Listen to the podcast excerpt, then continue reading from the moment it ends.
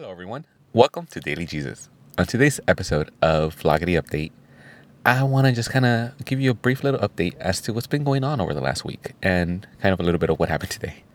Now, I'm currently in Palm Desert.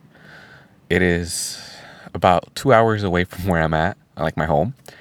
And same thing as last week, I came out here to shoot some food porn.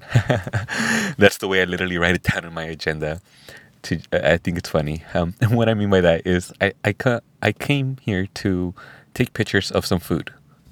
A lot of this food will be utilized in designs and social media, which, along with editing videos, has been what my week has pretty much been all about this week.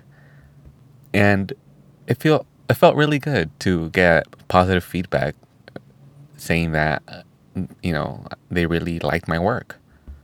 Now I generally try not to get let feedback you know get to my head. I try to like determine whether or not I'm uh, you know how I feel about my work. But it's always nice to hear it. and um it's a you know good way to end the week.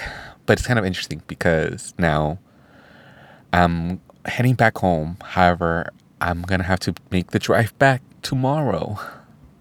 I should probably have just gotten a hotel or something, but I didn't bring clothes and stuff, so it's one of those things that I should have prepared in advance.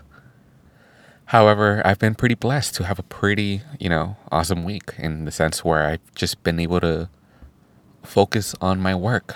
And I must say, one thing that I've really done uh, that kind of started a week ago was every morning um, kind of note down three things that I'm grateful for, what are my top three priorities, and then kind of just hour by hour note down my my task, like what I actually did.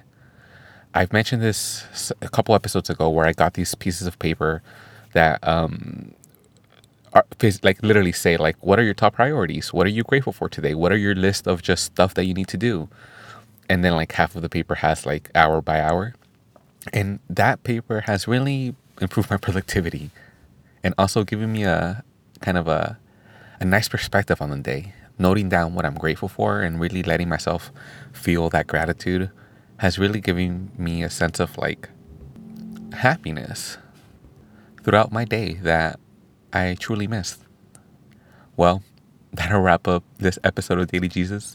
Thank you guys so much for tuning in to this very vloggity update. If you guys want to stay connected, you can visit the Facebook page at World of Jesus or my Instagram at World of Jesus.